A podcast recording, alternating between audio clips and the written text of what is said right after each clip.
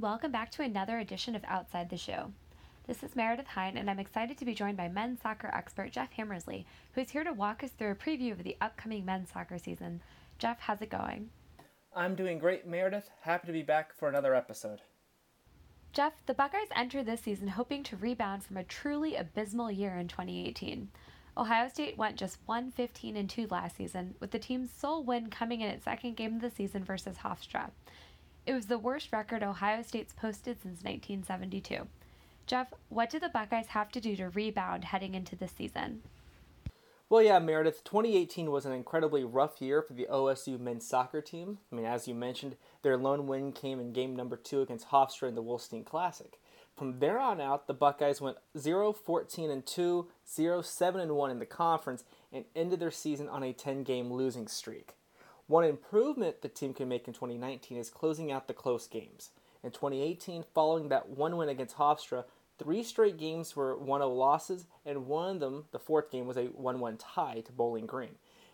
One of those games against Marshall, the lone goal came just shy of the second minute. The Buckeyes were similar in shots in that loss. They lost that margin from, from shots 14 to 12. But it wasn't like they didn't have any chances. They definitely had chances to get some quality shots. In another 1 0 loss, a 31st minute goal to Milwaukee, Wisconsin was the difference maker. South Florida was another 1 0 loss, with the goal coming in the 32nd minute. In all three of those games, the Buckeyes had time to make a comeback but couldn't manage. Shots weren't the problem, but finishing out possessions and regaining the momentum down the stretch is a big thing I see OSU doing in 2019. Through those 18 games, the Buckeyes only scored eight times. You can't go anywhere with those kind of numbers, and it showed last season. Jake Shepard had two goals for the Buckeyes. Devin Etling had the team leading with three. Uh, Shepard is going to be one of the senior leaders on the team, and Etling is a redshirt sophomore. Those two will be the ones to lead the scoring front, but they can't do it alone. The rest of the team has to have quality looks on goal and possessions that set the team up for success. Head coach Brian Maisonneuve is heading into his second season at the helm of the program, having taken over for John Bluem, who'd led the program the previous 21 seasons. Despite last year's record, Maisonneuve has a proven track record of success in his previous roles. As an assistant at Indiana, he was part of the coaching staff which led the Hoosiers to their national title in 2012. What does Maisonneuve have to do in his second season to bring that level of success to Columbus? I think Maisonneuve was hit with a double whammy last season. First, he was taking over for a coach who'd been at the program for so long. Uh, John Bluem was an established figure for Ohio State, and he had success throughout his tenure. He was a four time Big Ten Coach of the Year and won over 200 matches, added in four Big Ten titles, two conference tournament crowns, and 10 NCAA tournament appearances, and that's a pretty good resume.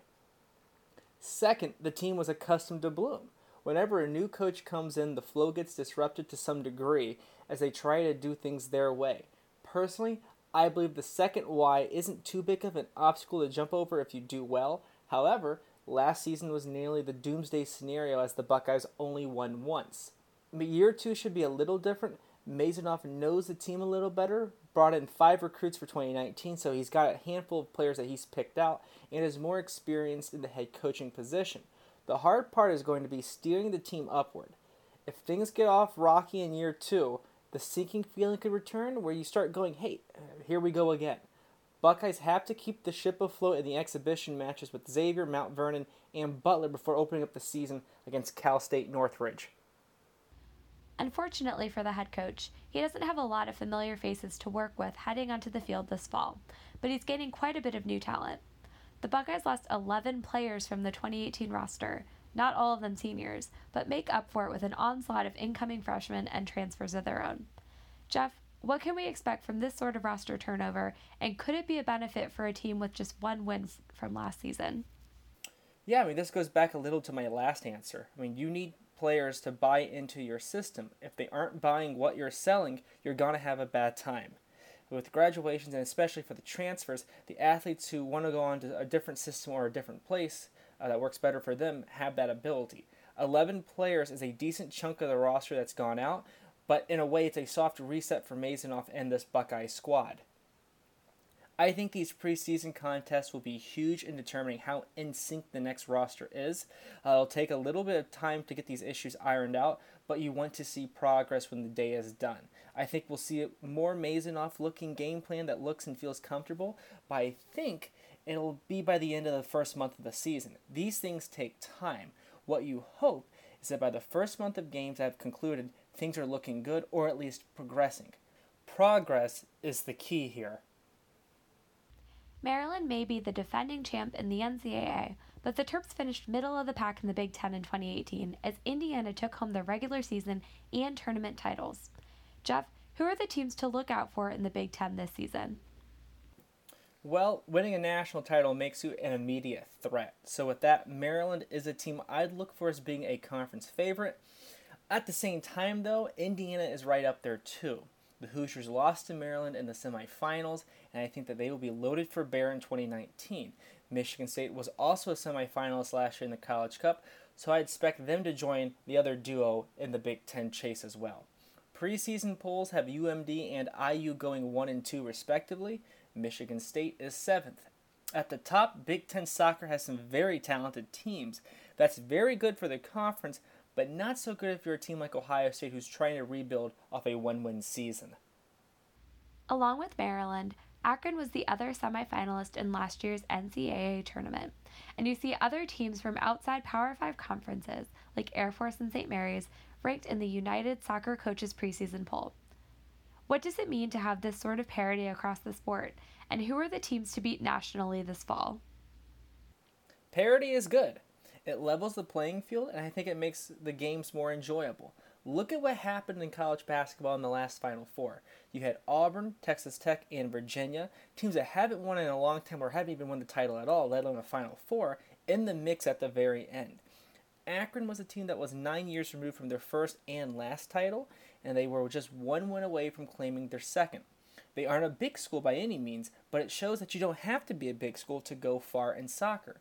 Teams that are experienced, I believe, have the best chance to make runs in the tournaments. So your automatic qualifiers like Denver, who won the Summit, or James Madison, who won the CAA, are definitely teams to keep an eye on, and that's in addition to Akron and St. Mary's. The Buckeyes have a lot of work to do to bounce back from last season, but they look to have a lot of the tools necessary to make those much needed improvements this fall. What's your prediction for the Buckeyes season this year?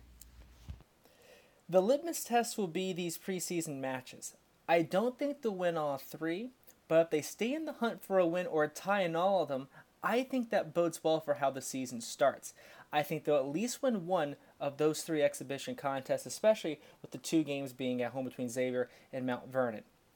Of the non conference games, I think they can snag a couple, possibly three wins before Big Ten season gets going.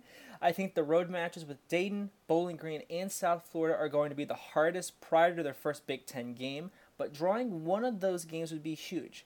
They also have to play Cleveland State, Kentucky, and West Virginia too, and then those are mixed in with the Big Ten schedule. Home wins against West Virginia and or Cleveland State would be very good, considering that they have more time as a team before those games happen. I think in the conference, I think Northwestern might be the likeliest road win. Rutgers maybe the second likeliest. Uh, Penn State is their first Big Ten game of the season, and it's in Columbus, so I would like to see at least a draw, maybe even a win there. Maybe three or four total wins in conference for the Buckeyes when it's all said and done. Uh, but in totality for the season, I think a five win season is the absolute floor for Maisonneuve and Ohio State. And there you have it. Best of luck to the Buckeyes, who, again, open up their season this Saturday against Xavier in Columbus. That's what we've got for you on today's edition of Outside the Show. Again, we're joined today by Jeff Hammersley, and I'm Meredith Hine. We'll see you next week.